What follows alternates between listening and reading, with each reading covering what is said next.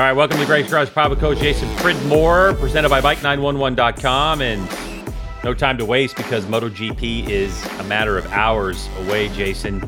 You're fresh back from Chuckwalla Valley Raceway, though. How'd the weekend go overall? We're going to talk about more detail later, but how'd it go?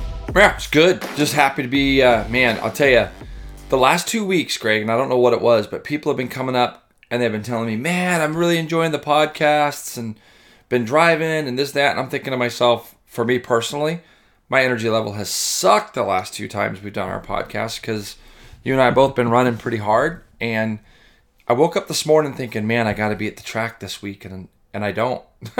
So I've actually got a week to where, I'm kind of off. I've just got a bunch of calls I got to make, but I got a week where I can kind of relax before we head to Daytona. It's perfect, though, because then you can at least, focus in on what's going to happen in MotoGP this weekend, too. Well, no, yeah, exactly. I'm excited about today's podcast. It's great because we got racing starting, and now it's going to kick off. And, I mean, we're already March 2nd. 2 months have flown by. We got our fantasy league that I'm already getting razzed on from people. And, I'm just excited about the first round of MotoGP. I know we're going to be discussing that. Chuckwalla was really, really good. Let's see. All right, let's just get into it. So in this week's pod, obviously we're going to talk about MotoGP. We're going to talk MotoGP fantasy, like Jason said. We're also going to talk Supercross from Dallas. And that embarrassment in fantasy is it was a Triple Crown, and I did not know that. And then, of course, we're going to talk about Rye News. If you want to support us, patreon.com/GregsGarageTV. If you like the podcast and want to donate a little bit, go ahead.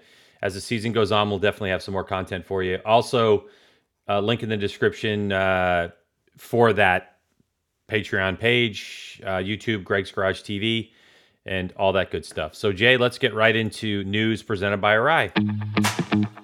See, doing it 2 weeks in a row, I don't have the volume down, and it's all the way up. Yeah, we did miss a week, didn't we?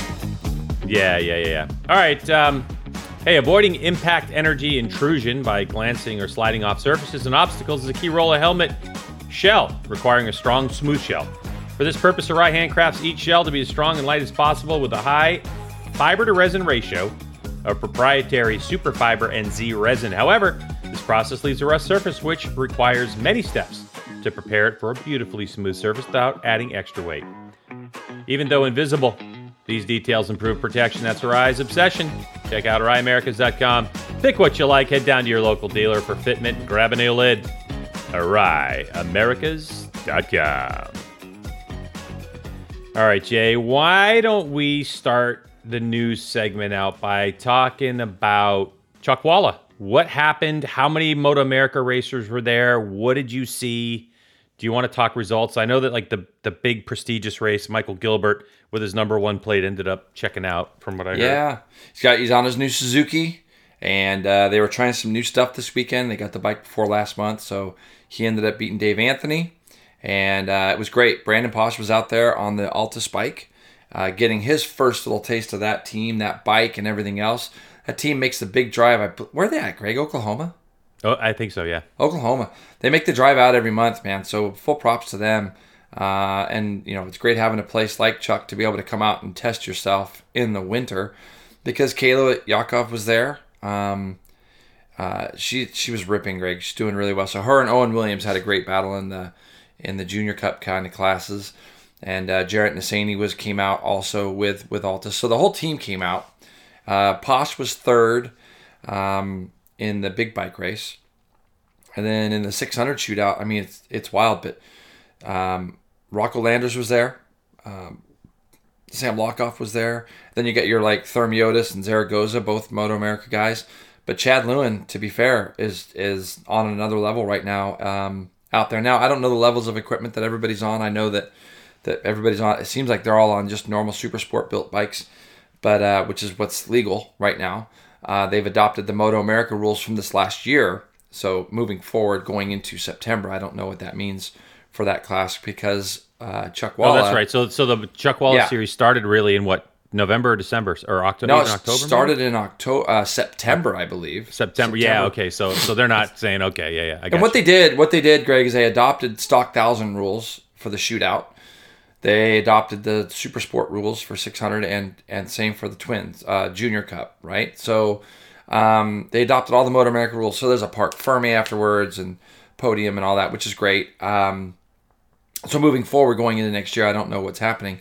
But Chad Lewin right now out there, I mean, Greg, they're rolling around at low 46s on 600s, which is really fast. But he just has the measure of those guys on the opening lap. The opening lap, he's pulling out a second, second and a half on the opening lap, and then just running consistent times. It's probably the happiest I've ever seen him on a bike. So I haven't wanted to get to... Did you get a chance to talk to him? Is he planning on coming doing Moto America stuff? He is. Or is he told me he's not doing Daytona, but he's going to...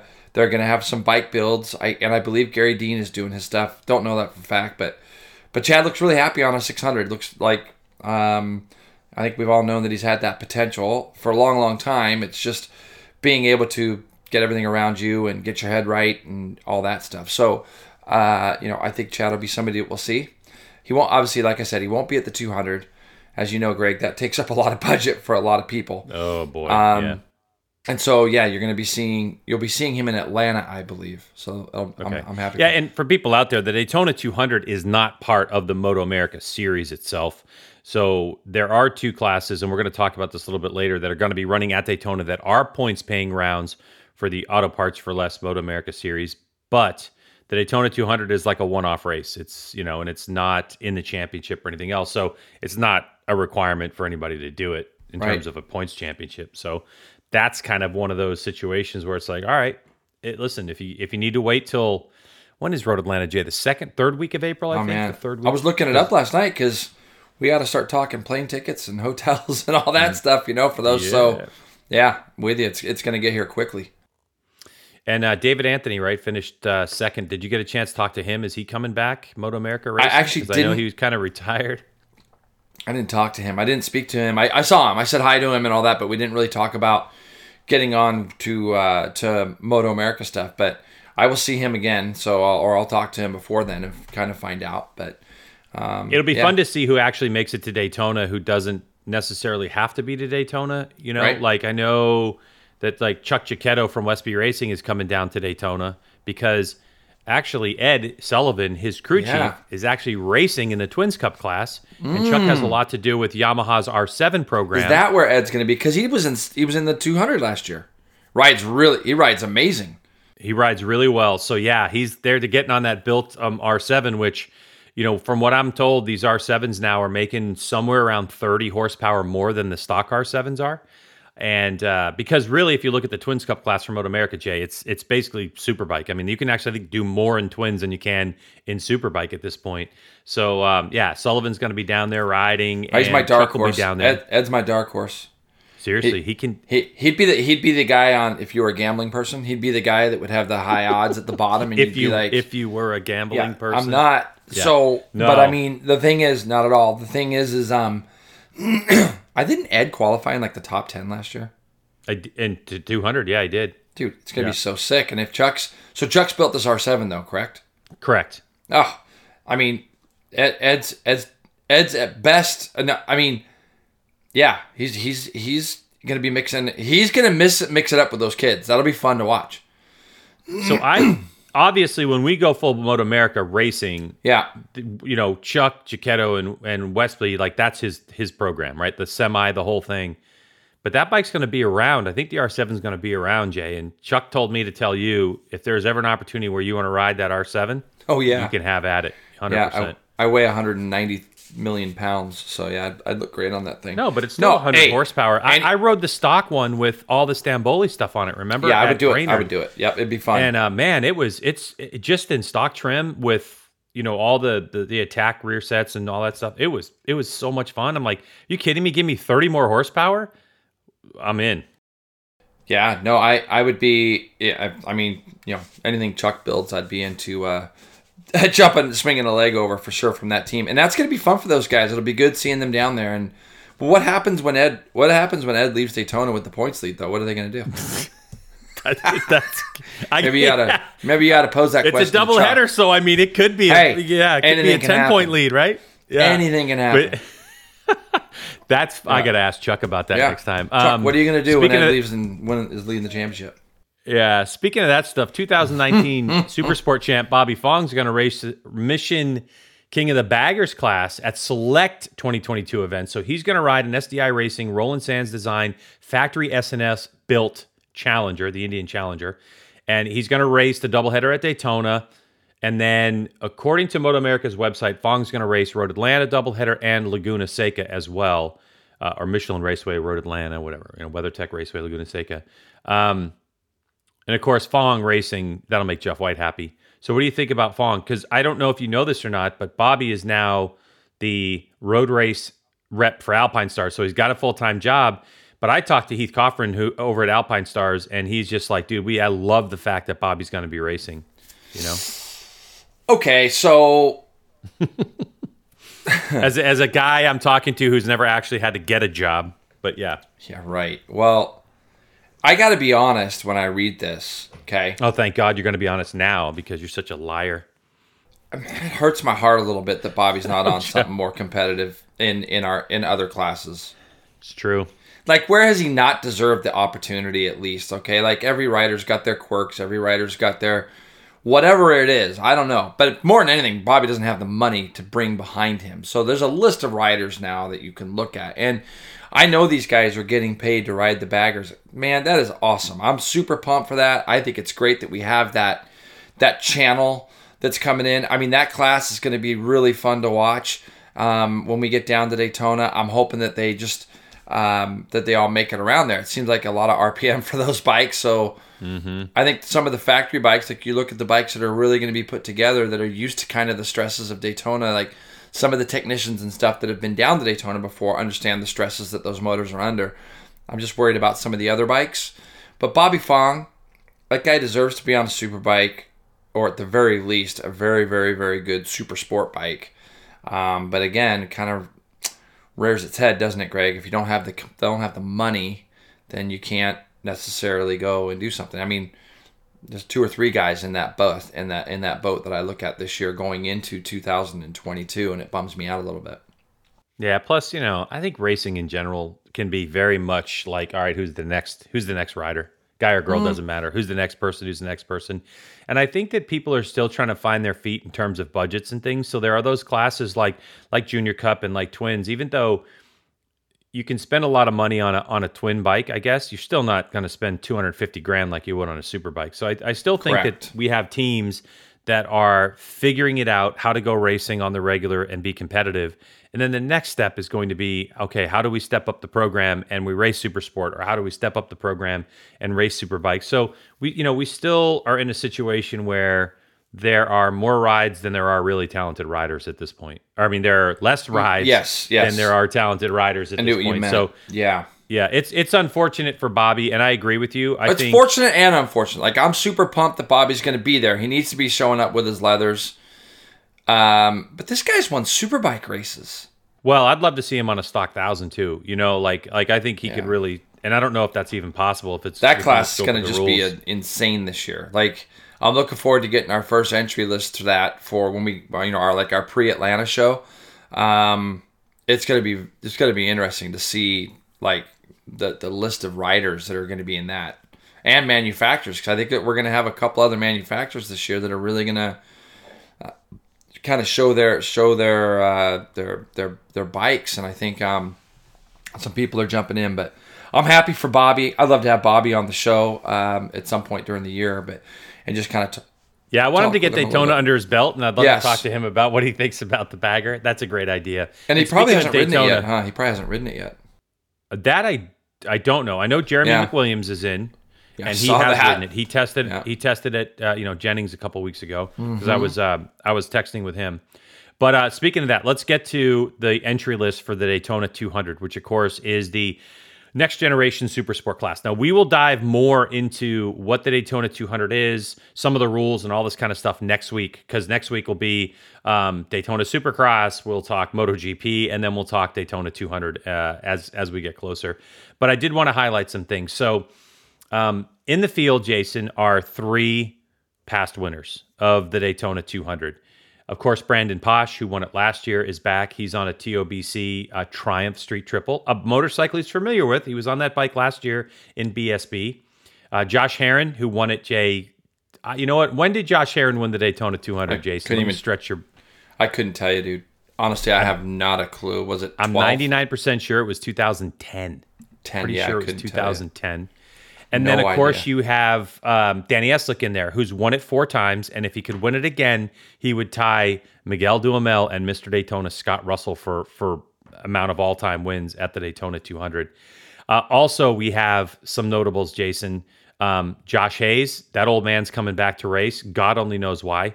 Kevin Olmedo is in the mix. That's nice. Yeah, I know. That's of course nice. the guys you would expect to be in there. Sam Lockoff, Hayden Gillim is back in the mix on a Suzuki 600. Jeff May, Chris Paris, some of these regulars. But Jason, some notables, and Hayes is probably a notable since he hasn't raced it in a while. Really? You think he's a notable? Four-time Superbike champ, maybe? Well, he won the 200, but then he got disqualified, remember? But that's not his fault. He didn't build the crank. Anyway. I forget about it. When was that? 2000, don't quote me, Josh, 2007 maybe? 8? Like Josh listens to this. So, yeah. Huh. Because they handed it over to... Who ended up getting... Dude, it's so crazy. It was either Rapp, it was either Rapp or it was Chaz Davis. I think Rapp won it on his own. Attack won it. Steve won it on his own. I remember that because I was freaking the last few laps of that race. I think it was Chaz because I was actually in Irvine at the old Kawasaki building when they did the rider or it was kind of like a team intro thing. Okay. Where they had like to the whole company, and Kawasaki had taken a Honda crank and put it on a display and gave it to Richard as like a trophy because. And anyway, it doesn't matter. No way. Yeah. It's pretty good. Speaking of Stamboli, Attack Performance Yamahas. So not the Superbike program, but Attack Performance Yamaha R6s. Jake Gagne is going to be there with Cameron Peterson. And in talking to Stamboli over text message, he's been telling me that Cameron Peterson on a Superbike has been absolutely ripping. So Jason, Josh Heron, Ducati, Panigale V2, already tested at Daytona. They had a lot of work to do, but Josh Hayes, Kevin Olmedo, Jake Gagne, Sam Lockoff, right? Yeah. On the Vision Wheel M4X Star Suzuki. Cam Peterson, Richie Escalante, who's also on Vision Wheel M4X Star Suzuki Superbike this year, racing the GSXR 600. Danny Eslick, Hayden Gillim, Brandon Posh, Jeff May, and I would even throw Chris Paris in there because he's pretty darn fast. How about and there's some other riders. Sheridan Marias coming over from Portugal. Great guy. I mean, when you look at this, Greg, we've got people from Prague, in Czech Republic. We've got England with the True Love Brothers, I think, coming over. We've got a lot of Canadians that I recognize coming over as well. We got France. Great. Mexico, South Africa. I mean, we got it all right now. This is kind of what I think that they were looking for to try to get the field. Now, I'm going to say this and probably get hate, but there's a list of names on here that I'm glad I don't see. I mean... weeding out some of the bikes that are going to be 10 and 12 seconds a lap off the pace and watching what the 200 has been the last few years. I tell you, I can't, it's barely watchable for me. Just don't worry about it from the standpoint of back markers. I know you're not out there. Thank God. So what? No, Dick. No, that's not what I'm saying. Richard, sorry. No, Richard, do you? There is a qualifier. It's 100 and yeah, that's right. And then they're going to have another race, right? And they have a consolation race. So for anybody who doesn't make the time, and that's where I'm thinking to myself, man, if Gagne, Josh Heron, Cameron Peterson, like if there is a drafting train in qualifying, they're going to. Well, there will be between the two attack bikes. There'll be a drafting train between those two. Yeah, and, right. But the thing is, they have the potential to knock a lot of people out of the race. I love what they're doing here, though, because.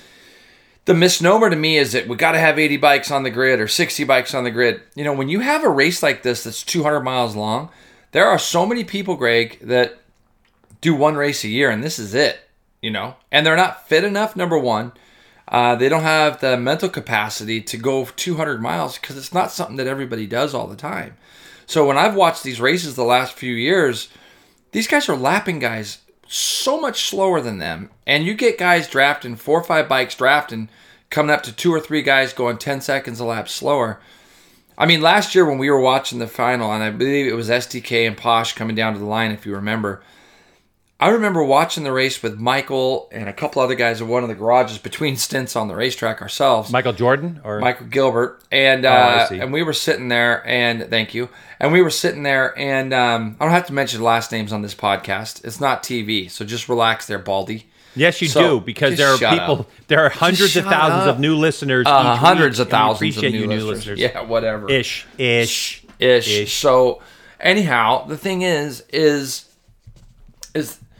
I want to make it. I'd rather have a quality field of 40 guys and make the racing good to where the back markers aren't going to be such a big deal come late in that race. I like the direction that the 200 has gone this year. It's going to be really, really interesting.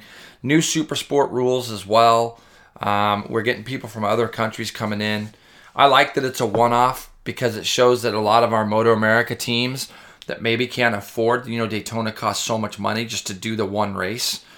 It gives people, they can or they can't do it depending on their budget. And it's not a points-paying race, so it's not making people come there and do an event that maybe they can't afford, right? So I like everything about what's going on right now with this race, and I'm looking forward to calling it. I think it's going to be a good one. Yeah, it's going to be fun. And look, for those regular riders that are fast, the Carl Soltis, Max Angles, you know what I mean? Nick Pentenode, whatever. There are plenty of. Do you remember my boy? Really do you remember riders. Nick? Do you remember? How come I talked about Nick so much last year? Do you remember? Why did you talk about him so much? Well, you just mentioned Nick. I never even met Nick, but you just mentioned his name. Do you remember why we talked about him so much last year? No, tell me why. Don't you remember he qualified dead last at Barber in the rain, and then in the rain he was up to like 6th?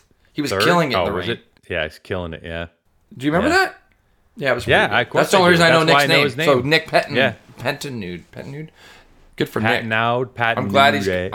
maybe it'll rain at Daytona. He's got Rossi's number. That's a ballsy move, Nick. That's all I'm saying. Oh boy, Nick. That's a ballsy move, kid. Do it. I would have done at least 146 on that one if you're. That's it. But we have a friend who's a bit of a sycophant. He just texted me, by the way.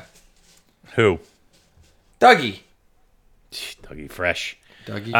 So 50 riders entered on the list that we have. Mm-hmm. I don't know if they're going to add some or not. Generally they say they don't, but every now and then there's an exception to the rule. But 50 riders, we'll see how many people qualify. We can tell you this, folks, that keep in mind that the Daytona weekend is a Thursday, Friday, Saturday event. Sunday is kind of like a rain day. So midday or 11 something, Jay? I don't know if 11:20 or something. Yeah. Jason and I and Hannah and Jamie, we're going to kick off the Moto America Live Plus coverage for you. So we're going to be doing the faster group of the Daytona 200 practices. So make sure that you get the Moto America Live Plus app. You can, download that and then check it out. And by the way, Teague just sent me a screen grab. It is 110%. All right. So 110% of the fastest time in qualifying. If you're doing that time, you are in the Daytona 200. So for all those privateers out there, that's something to keep in mind. But I do love the fact that they do have a consolation race right before the 200. I love it. So people don't get bounced out and just have to go home.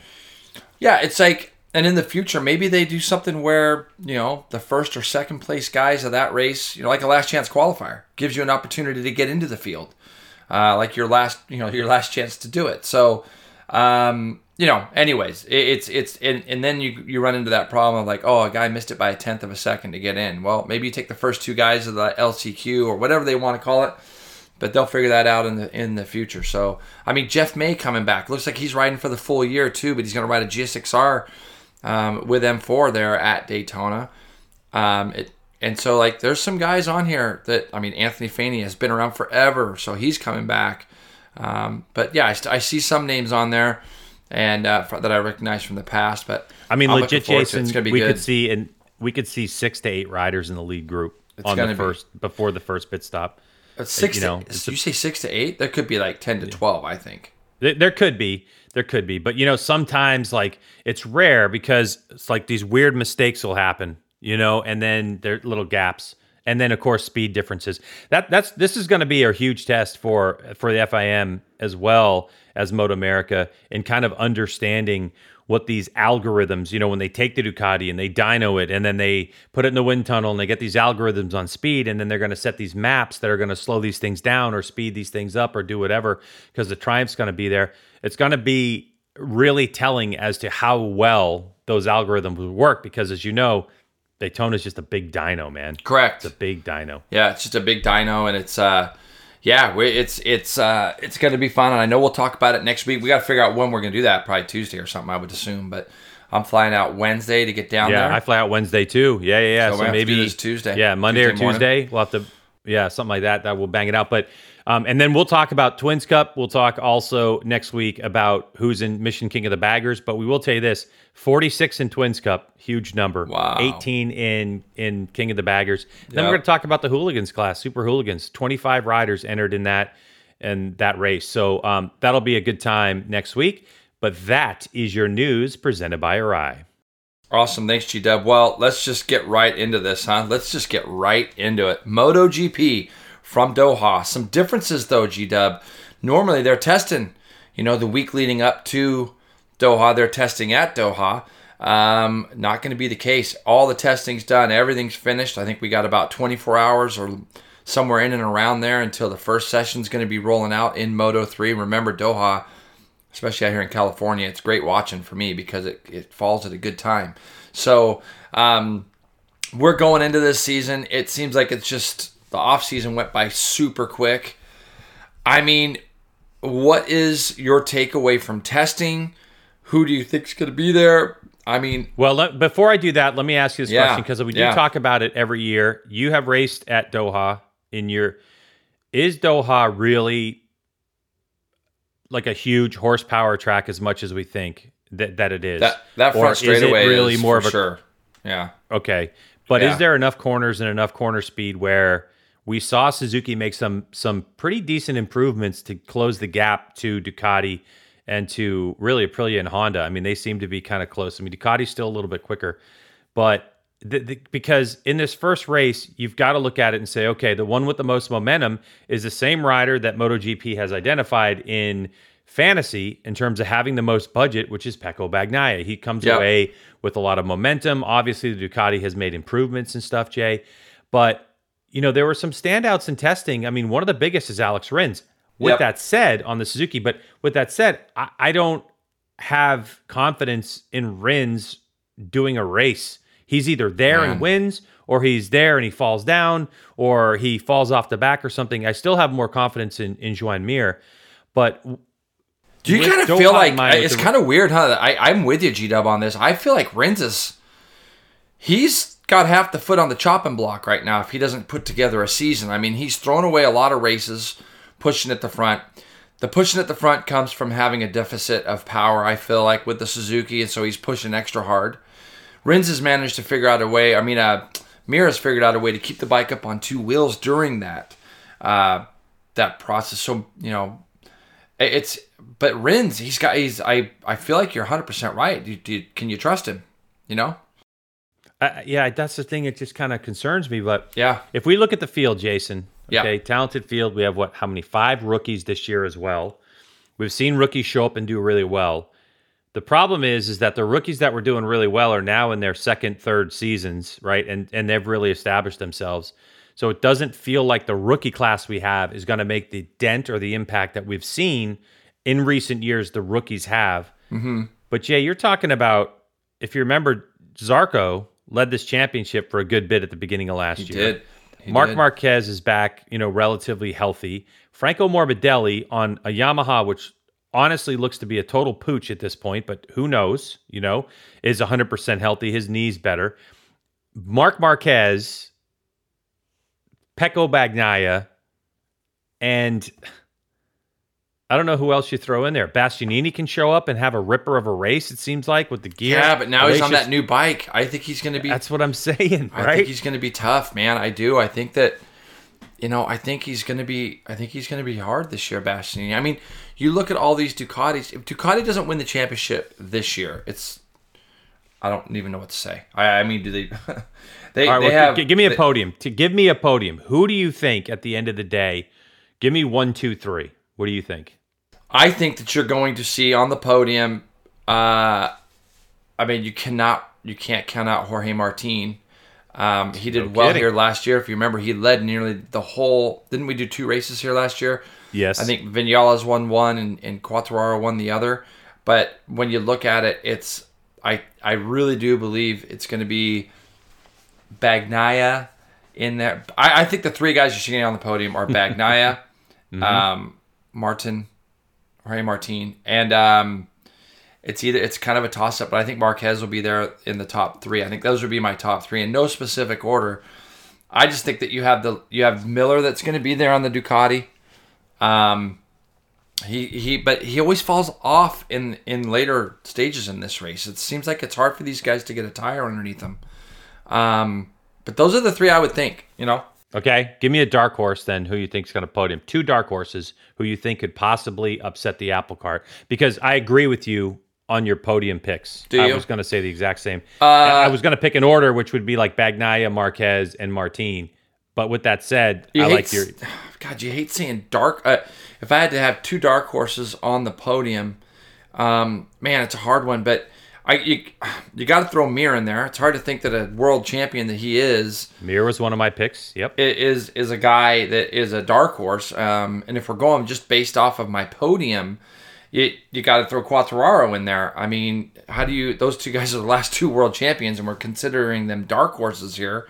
But I just think the dominance of what Ducati has shown at this track in the past, even though Yamaha won twice last year, there were Ducatis up there that just couldn't quite close the deal.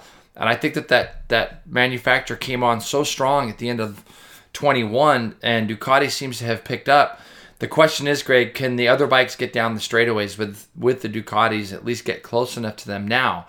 Because we've just seen that Ducati over and over. Last year, the Yamaha was one of those things where it seemed like the Ducati's tires went off a little bit later in this race, and both Yamahas got to the front and were able to get down that straightaway one lap without getting messed with, and they could get away. It'll be interesting to see if that's the case, because you got to remember, now the Yamahas have, 4 more Ducatis to contend with down the straightaways besides the other 4 they were racing prior, or 6. Oh, my God. Yeah. So, you got 8 of those things now. Plus, the Hondas are faster. And I'm going to add one more name to it, okay? Yep. I think Alessia Spargaro had a really good test. Yeah. And I think if they can keep a tire underneath him, he could be there to contend for the podium as well. And the other rider I'm going to throw in there, just for honorable mention, is going to be Pol Espargaró. He's, this new Honda seems to suit him. He seems to like it. It's a little bit better on the front end. You don't have to take as much risk. I don't know. I mean, it's so Alessia funny. Alessia and Pol, to me, are 2 of those guys, though, that until I see it kind of happen, I'm waiting. Alessia's been a great tester. Vinales has been a great tester. Some of the questions you can ask yourself: does Aprilia win a race this year? It'd be fun to lay odds on some of this stuff just to see, kind of what the thought is. If you were a gambler, nobody here is. But the thing is even the Suzuki. I think the Suzuki wins races this year. It's incredible to me how they can with just 2 riders. And a test rider, and you think of the resources that they have, and you think about how much Ducati puts into this and how much Yamaha puts into this. I know Suzuki's spending money, but the thing is that what they have done with just those 2 guys and Gintili testing. We've talked about that before. Does Suzuki win a race? Who wins a race first, Greg? Does Aprilia win a race this year, or does Suzuki win a race first? You got to go with Suzuki, wouldn't you? I'd go to Suzuki because the bike has traditionally been... Yeah, traditionally the bike's been better at the end of the race. Do you think that Rins could put together a championship thing if he could just stay on 2 wheels during these races? I think that he can be consistent enough to get in the top 5 if he can just finish. I have my doubts. Yeah. I have my doubts only because MotoGP, especially with how many races we have now, 22 this year? Just a bunch. Yeah, I mean, you got to stay healthy. You got to stay healthy, number one. Number two, there's so many opportunities for bikes not to work. It's the old, that's a Yamaha track. It's a Suzuki and Yamaha track. The biggest question I have at Yamaha is what's the aero package going to come out with? What are they going to do to try to get that bike maybe a little bit less downforce and which was going to allow the motor to move because everything's frozen. Motors are done. They're frozen. After the last test, they submitted everything, and that was it. So whatever they have, they have. And that's my biggest concern is I just don't know if Yamaha is going to have the sprint out of the gate that they had last year that really allowed Quartararo to carry that momentum and those points to the end of the season and win that championship. And I think that's probably why a lot of people aren't that hyped on Quartararo. It's not him. The dude can ride. No, of course. Morbidelli can ride. There's no doubt about it. But what the heck's the Yamaha doing in testing? It didn't seem like it had anything. Now, with that said, they showed up and kind of shocked everybody, at Qatar and won a couple of races of the 4 races or whatever they had, or 2 races they had. But I don't know. It's so hard. And here's the thing. When you look at fantasy, Jason. Yeah. It's like, I haven't even looked at it yet. Now, I want us to do a league that you cannot pick Ducati as a constructor. Dude, so funny. I was thinking the same thing. Dude, it's so weird how you do that. But yeah, I was like, how great would it be if you could do it without them? I mean, everybody's going to have Ducati, right? Yeah. Everybody's going to have. How do you not? Well, no, you know what? Actually, when we talk about it here in a minute, we'll get into more detail about the fantasy thing and tell people how it works, because I've already tried to pick my teams. So I have to tip a cap to them because the way that they balanced it in terms of how much budget you have and how much things cost, it's not necessarily going to be like that. It really kind of depends on how you're weighting that whole situation, but we'll talk more about it. But all right. I'm excited, Jason, about Qatar. Okay, I think that one more thing for you, okay? Yeah. Got Marini, got Fernandez. I was getting ready to say. Got Darren Binder. You've got Fabio DiGiantonio. You got Bezzecchi, and you got Remy Gardner. You got 6 rookies. Who comes out on top of that by the end of the year? Isn't there 5 six? Did I mention? Oh, there is just 5. Binder's not a rookie. Binder was there last year. No, Darren Binder. Oh, Darren Binder. Yeah. So you have Binder 1. You have Raul Fernandez, Remy Garner, Raul Fernandez, DiGiantonio, and you have Bezzecchi. Bezzecchi. There you go. Yeah, but I thought I counted 6. Remy. Well, you're an idiot. Bezzecchi, that's why you lose at gambling. DiGiantonio, Raul Fernandez. Darren Binder? Was there just 5? I guess there's... Hey, what about Luca Marini? He was there last year, wasn't he? He was there last year, yeah. Remember, he was on a pretty older bike and all that stuff. And now they have the... So who you got? Somebody puked on their motorcycles. I mean, I hate to say it. Their livery looks like ass. They're pretty bad, but who you got? Who you got? For the championship? For the Rookie of the Year. Oh, the Rookie of the Year. Year. Holy shnikes. I mean... Oh, my God. That's such a tough decision because talent-wise, Raul Fernandez, forget it. You know what I mean? Yeah. But the KTM, is it ready? Is the KTM ready to do it all? So I hate to say it, but Darren Binders or DiGiantonio, they're probably towards the end of the list. So it's between Raul Fernandez and... Bezzecchi. We're between Raul Fernandez, Gardner, and Bezzecchi now. If you just hit 86 the other 2. So it's a hard one, right? I'm going to go with Bezzecchi only because it's a Ducati. But I think we're going to see those 3 put on quite a show for us this year. I got to say, DiGiantonio proves me wrong too. But I just don't know about the Yamaha. Who wins the championship at the end of the year, G-Dub? Come on, let's lay it on the line right now. Pecco. I think Pecco Bagnaia wins it all. Yeah. He's got a swagger about him. Ducati resources behind him. I just think if Ducati, who can get lost in their technical stuff and kind of fall out of it for 2 or 3 races, we've seen them do it in years past, if they can keep their wits about them and make subtle changes to the bike and not make anything wholesale, it's going to throw Bagnaia back into one race where he's 12th or something crazy like that. I just think he's got the consistency. I think it's hard to rule out Marc Marquez, but the one thing I do want to say is that's a clean sheet of paper, Honda. They have tested twice, and I'm sure they've tested more at their test tracks, but you have 20-something races on the calendar this year. They are going to go to a couple of tracks, and they're going to be scratching their heads. And MotoGP is so competitive. If you miss a practice session and you're off the mark, you're really going to be struggling the rest of the weekend. But if there's anyone who can pull it out, it's Mark. I just am not convinced that Mark is convinced that he's invincible anymore. Yeah, I got to agree with you. And I think the other thing that really comes into the fray is qualifying. I think that we've seen Bagnaia have been able to qualify up front all the time. And I think that I'm with you. These are the two guys. It's going to be between Bagnaia and Marquez, I feel.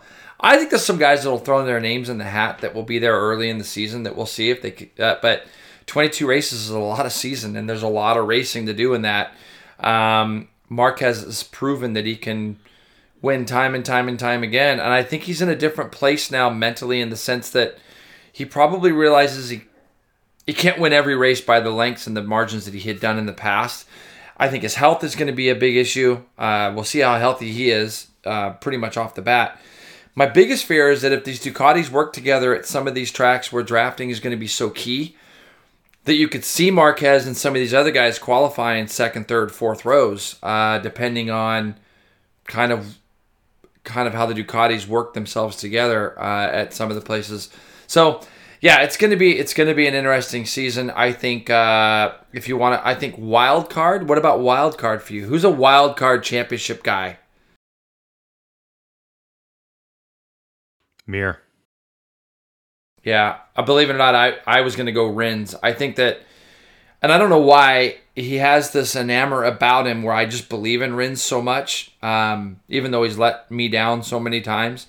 I love how he rides a motorcycle. And I think if somebody could sit down with him and go, listen, we've got to stop making these mistakes where we get up into second place and we're pushing so hard that we're overriding. We got to let some of the race come to us a little bit, you know? Like there's so many times where... The other thing too is, Jay, did you see the news that they hired Livio Supo is back? I did. He's back in the paddock and he's going to be team manager too. And that could be part of the team manager role. If Supo and Rins get along really well and he can kind of whisper to Rin some things that are going to help him out, then you're absolutely right. I mean, if it's just that little component that he can get right, I agree. I mean, he's got the speed for it. And the bike's we have these kind of veterans that you look at that have won a bunch of races, Marquez and Quartararo, you know, specifically that I think about right off the bat because we've lost so many guys.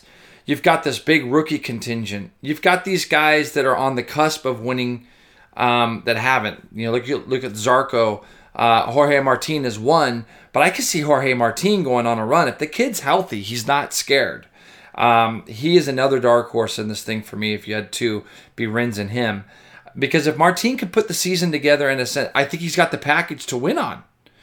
But you've got to stay consistent. 22 races, it's so different. 21. Sorry, I just want to correct 21. That. That's my bad. I just double checked. Yeah, 21. That's fine.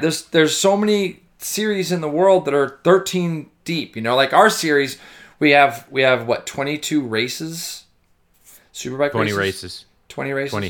So, but these guys, 22 all over the world, longer races at that. And it's like, yeah.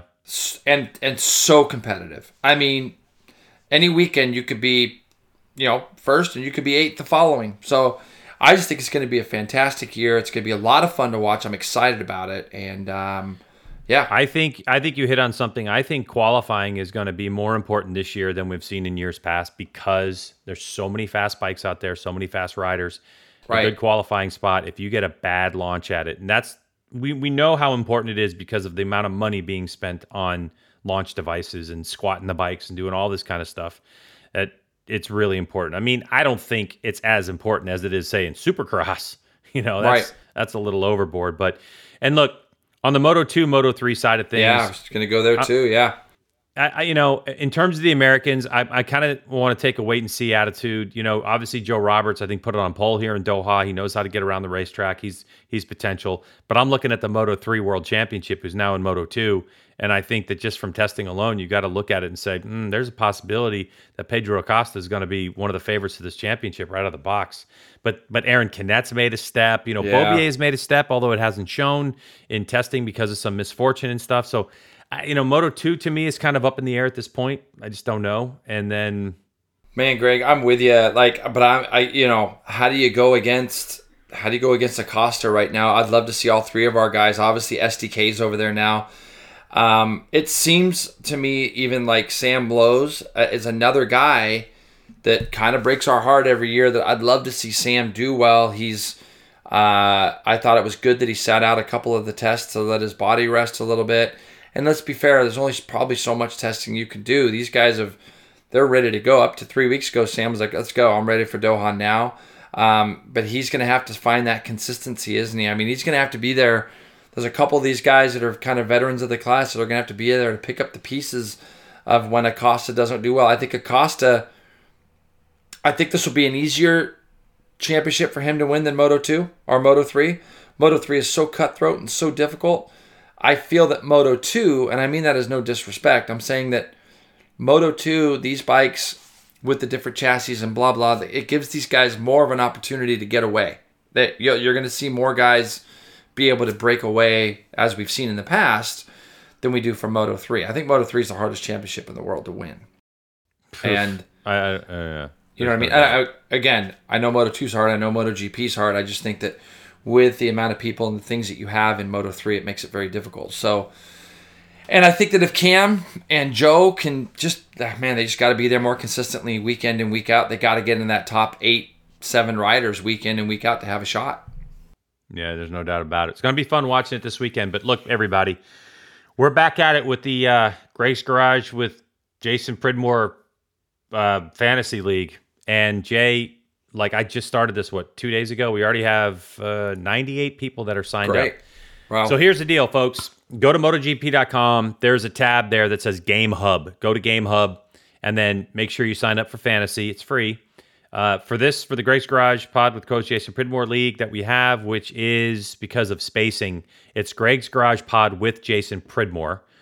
You join that league. Also in the description of this podcast is a link to the leagues and our special code. There's a code that you give it, it's 6 digits or 7 digits. You plug that in the search engine, boop, it'll pop you right up on the league. You just join it for free.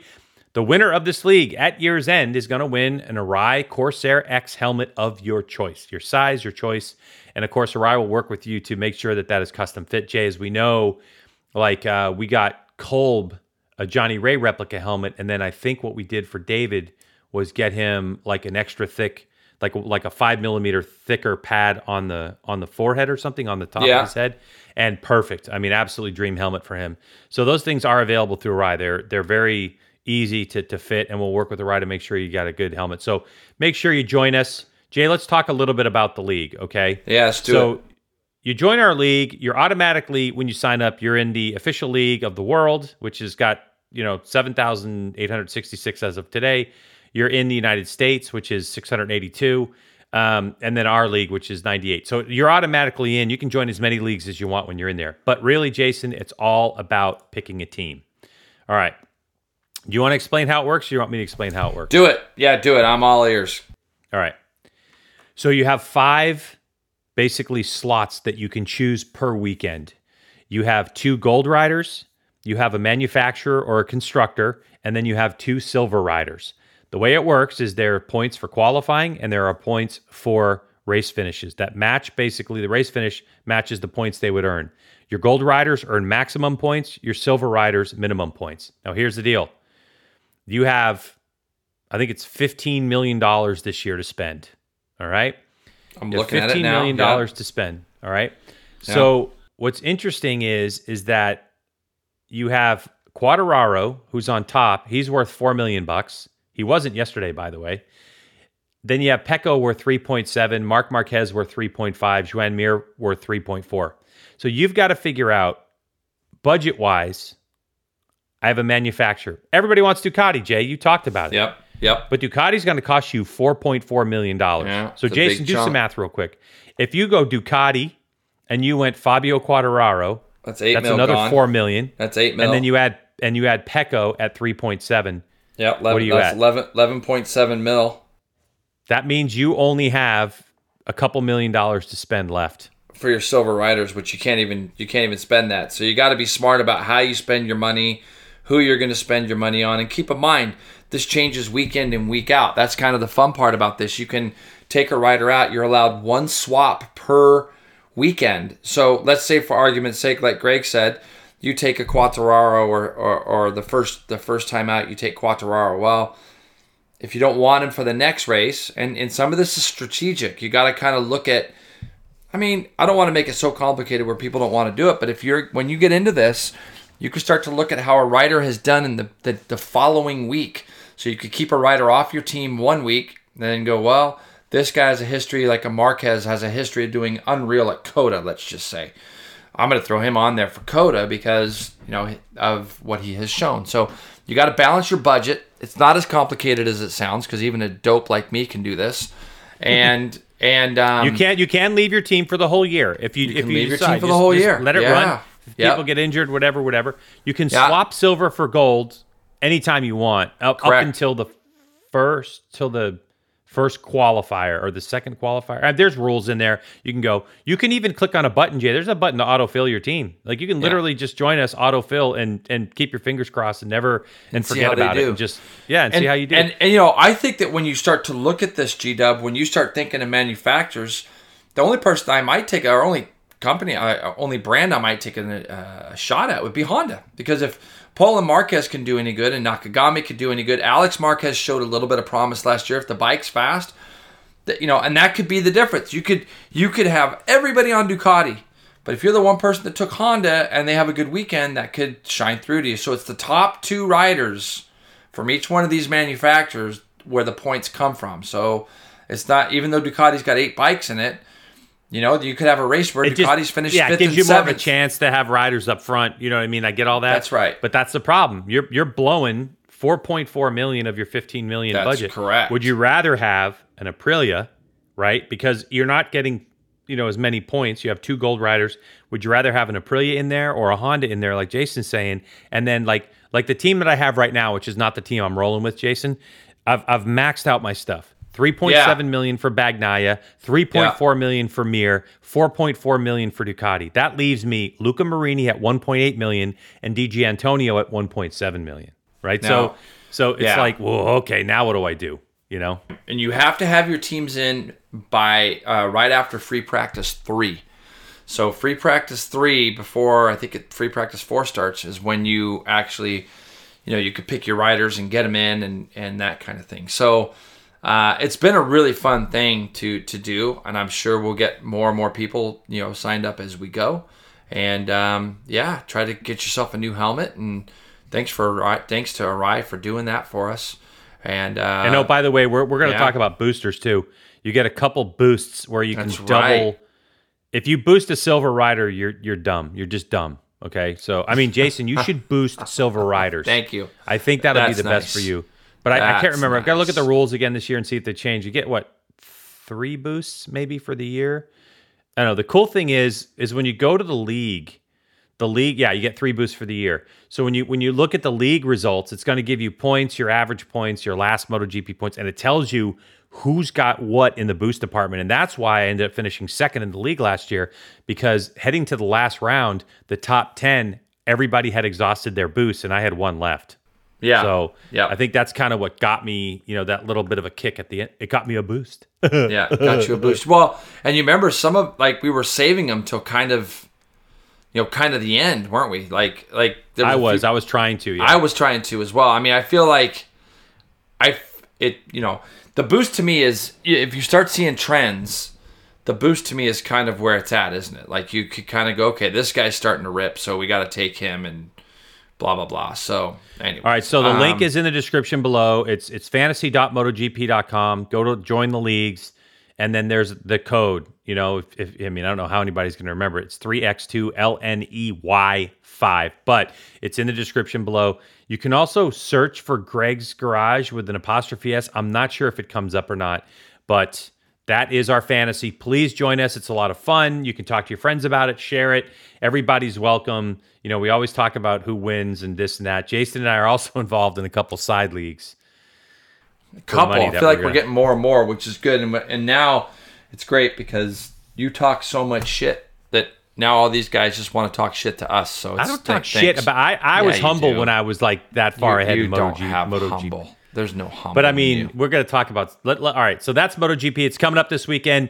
Listen, there's been a lot of people asking me, Jason, specifically. Yep. I'm sure you too. Where can we find this stuff? With NBCSN gone, I have not checked to find out if it's going to be on a network television. I don't know. The safe thing to do is just buy the package. Buy MotoGP.com. The package is such a joke. It's so 140 good. Or 50. I mean, there's 70. something bucks maybe. I don't even know what it is. It renews every year. You get 21 races. So you get practices, qualifiers. You get the races. You get content.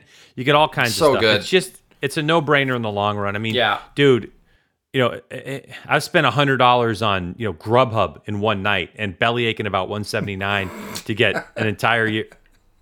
Anyway, let's move on to Supercross. You're gonna use food as an example, huh? You spent that on donuts.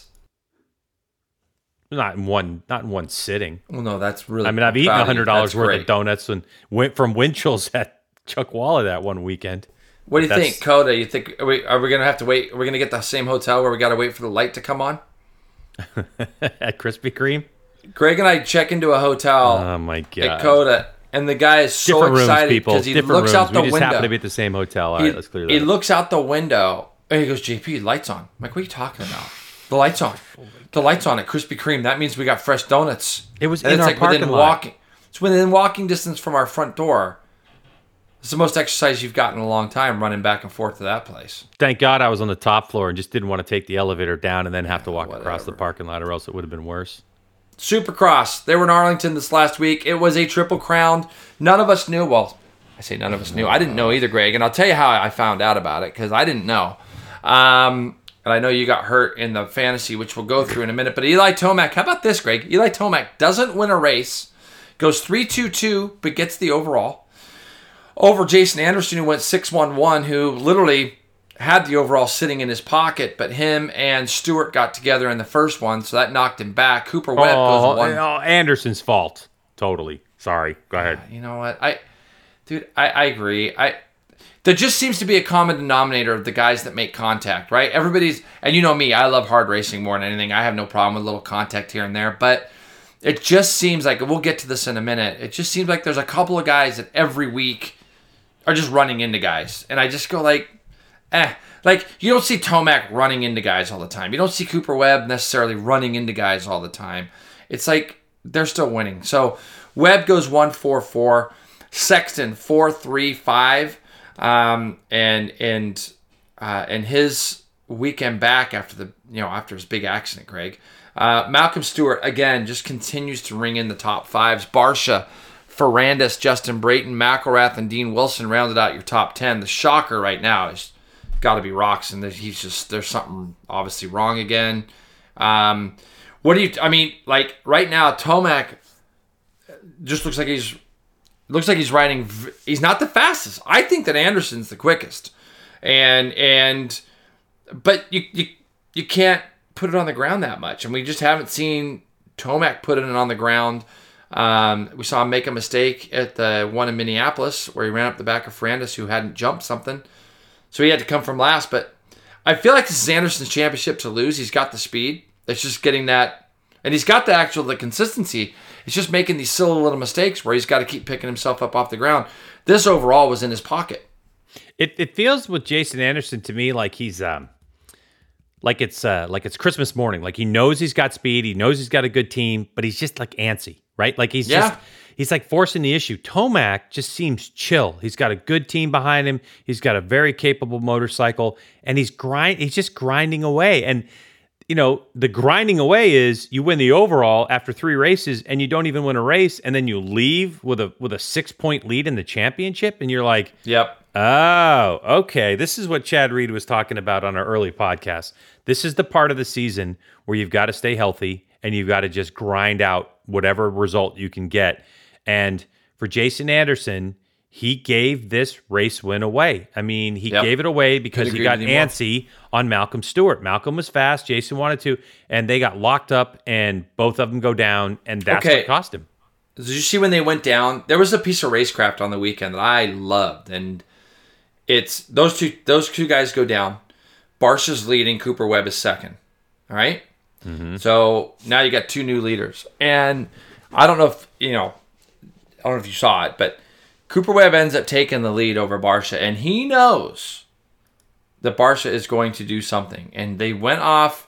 They ended up jumping the finish line jump, and Cooper Webb went so tight into this left-hander because there was no way he was going to allow Barsha to go up underneath him. He took this insanely crazy, like he actually went through the ruts. Over the top of the ruts, so we're actually crossed over to protect the inside line that much. And it's like such unbelievable racecraft by Cooper Webb. And, you know, we're getting into that part of the season. So we know who everybody's going to pick in fantasy this next week. I think they go to Daytona. We know who everybody's going to pick at Daytona, but which is more or less like the outdoor stuff. But, you know, don't sleep on Cooper Webb. This guy, he just keeps putting, he'll just keep chugging along, putting races together. Right now, he's fourth in the championship, Greg. And if you look, he's only 30 points back, and he hasn't had that great of a season. And he's come from behind in the past. Right now, you got Tomac and Anderson 6 points apart. How about Malcolm Stewart putting together a tremendous year? And really, I'm not going to say with a little bit of luck, but if you just had a little bit of luck on his side, Malcolm probably has another 20 points that he could have thrown in that mix. So he's been riding amazing. It's just making that one little step. I think I want Stewart to win a race so bad this year. Me too. And he's right there. So I think it's going to be interesting to see what happens at Daytona in the 250 class. I don't know if you watched that, but Again, accidents are kind of the things that hurt us here, but McAdoo ends up getting the overall, going 2-3-1 over Jeremy Martin and Jet Lawrence. Now, Jet Lawrence ends up 10th in the second or the third race. Man, Greg, that third race, if you watch, Jet catches a tough block going off the face of the finish line jump alongside Austin Faulkner, and they collide in the air. It's something I'm surprised doesn't see happen more often. But if you see, the front wheel of Faulkner gets tangled up with the rear wheel of Lawrence going off the face of the jump. I mean, probably 30 feet in the air. Faulkner comes down. It's been confirmed he did break his collarbone, which is what it looked like. It's such a shame, to be honest, because Faulkner's been riding really well. Won the first race there at Arlington, and he ended up fourth in the second. Was battling where he was when Jet hit him. Jet, I've seen some of the stuff that he's mad at himself for even letting it happen. Like I think he genuinely feels bad. I like the kid. I think that you can see you can see how genuine he seems when he's talking about this, and he just feels horrible for Faulkner. He takes responsibility for it. He did right on the podium, yeah. After the race, because obviously where he finished in the overall position. But he's another one that I think is having to learn about this expectation that's put on his shoulders. I mean, everybody gave him the trophy before the season even started. And, he even talked about it in the first race. And he was just like, look, my head's better than it was, but he just seems a little frantic at times. His talent is unquestioned. The guy is unbelievable. It's the reason you get the ride. It's the reason you get the Honda ride, right? I mean, and by the way, before that accident happened, the corner before, there was a whole set of whoops right before the corner that led into this accident. Did you see how swapped out he was in the whoop section? I don't even know how he didn't crash there. Like, he was like such amazing bike handling controls these guys have, and the bike was sideways through the whoops, which is basically horrendous. And thank goodness there wasn't two or three more, because I don't think it would have been the same. But they ended just in time for him to gather it back up. He rides around the outside of Faulkner, clean pass, and it just looked like a racing incident. I don't think anybody would put it to any more than that. I haven't heard Faulkner's side of it, but it just kicked him off to the side into Faulkner's path. It was a shame. So those guys are off to Daytona this week. The more important part, G-Dub, is getting into some pulp, because our pulp fantasy, there's some guys slowly drifting down the order now. Talking to you, Uncle Skip, and Dougie. And Chuck wasn't Chuck up in the top five at one point? He's 25th now. He's in my gun sights, G-Dub. Oh boy, I'm at 1820. That's not going to be good for Chuck. Chuck's got to figure it out. He's only 27 points ahead of me now. So look, let's talk about our selections. Wait, I got to go to like the second page, I think, for you. Are you third? Oh, page dude, now? It was no. Listen, it's a total disaster. Okay, because like 2 weeks ago, I had all 8 in. And in the 250, 3 of my riders DNF'd. I mean, there's only 22 riders. Last week, or the week before, whatever, I had 19, 20, and 21. That was like, and then I had 2 DNFs in 450. This week, I don't know, it's a triple header.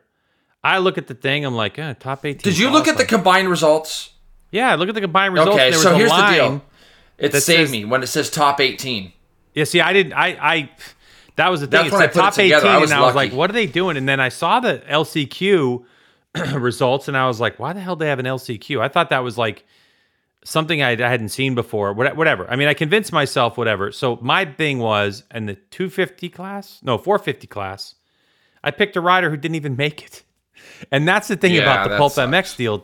You shouldn't even be allowed to. I mean, I literally clicked on the box that says those who qualified, and it Correct. Still allowed me to pick someone who wasn't even in the evening program. And I get that's on me. Yeah, but it's like, they can't. No, but they can't change all the riders. No, I need them to hold my damn hand. That's what I need. Greg, you are 97th. So let's just make a pact right now. As bad as I sucked in what was it? What did I suck last year? And just recently, MotoGP, you were brutal in MotoGP fantasy last year. You can't talk shit about me anymore, dude. You're 97th. No, yeah. What about it? Which point? What about it? You're far away from second page or third page. I'm a far away from the third page. I know, dude. Even Kevin, he's 65th. He's got to he's got to get back up. If you're not on the first page, I mean, you got to be on the first page, don't you? Yeah, in Pulp MX Fantasy, I have what's called a cranial rectal inversion. So I need to pull my head out of my ass. It's in there. Yeah, Derek Keys, 37th. I see Derek up there. I was hoping my colon was going to give me some answers to my woes, but it doesn't. So I'm going to just tell you right now that I was back in 51st or something. Well, you won in our side pool. I finally won. You finally won one. Yeah.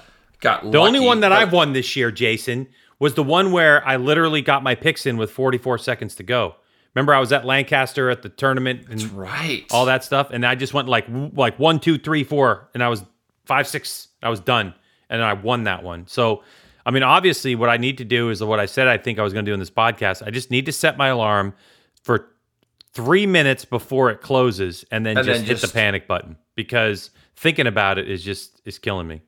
Did I tell you, and I know you just stink at RM fantasy. I don't even know. You, Skip, and Chuck on that deal aren't even. Dude, you guys are horrendous. I stare at that thing and I go, no, Tomac's going to win. No, Anderson will win. But then again, no one. And as soon as I found out it was Triple Crown, I was like, well, I would have picked totally different than what I picked, because I knew 100% Malcolm Stewart was going to be in the top 5 on Triple Crown, because the dude's been consistent. I knew that was going to happen. I had a really good Triple Crown. I had all 5 of the guys right. I had 1st, 2nd, and 5th correct, and 3rd and 4th I had swapped. No. Oh, so gosh. Otherwise I'd have got all 5 of those. And how about Roxon was 13th overall, or whatever he was. I don't know what's going on with Kenny. But you said at Daytona, who's everybody going to pick at Daytona? Tomac. You're going to pick Tomac at Daytona? Yeah, that's rough and tough. And let's have a side bet. Well, I know you want Ferrandis, because it's probably going to be brutal there, but when you start Ferrandis, looking at Ferrandis is the champ. He's the outdoor champ. It's just an outdoor race. Come on, what can Ferrandis not do right now? Start. Can't get off the line. Tomac's got the starts right now, and I think Cooper Webb has the starts. It's you got to look at those guys, but Ferrandis got to get himself out of trouble, and he's just wearing himself out by doing these LCQs and stuff. I think Chase Sexton will be a good thing. So. Anyways, we'll see how it all goes, but we got Greg, I'm home for a weekend, which I'm pumped on. So I get to get a little golf in, a little bit of work in.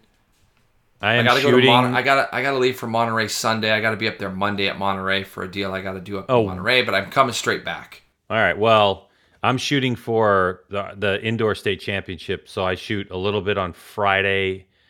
It's 3 or 4 hours at a time. I know one on Sunday so Friday night, Saturday midday, and then Sunday midday. And I've got to make sure that I look and make sure that when Supercross starts in Daytona. So hopefully it's at 7:00 at night, as it usually is. That'll give me enough time Saturday to get home from shooting, because I start shooting at 1, and I think it's a three hour round or something like that. But I'm trying to regain my 2019 glory when I won the state championship. So work hard, G-Dub. Work hard. I've already shot this morning, and I'm going to go back and shoot this afternoon once I get this podcast edited. That's good. But hey, everybody, listen, thanks for joining us. Next week, like I said, it's going to be MotoGP. It's going to be Supercross. We're going to dive a little bit more into Daytona and the races that are going on. We're going to talk more about the Daytona 200 and the rules and what next generation super sport looks like, because this will be the first race for next generation, both for Moto America and the FIM. So next weekend cool. Could be a long one, couldn't it? Could be. Yeah. It could be a long one. So I think I'll be home Monday, and then we'll have to kill this thing Tuesday, and I'm on a plane Wednesday. Me too. Pretty wild, huh? So the season has officially started. Thanks, everybody, for listening, and let's get this season started right. Get your picks in. We got a lot of fantasy stuff. Get your picks in. See everyone.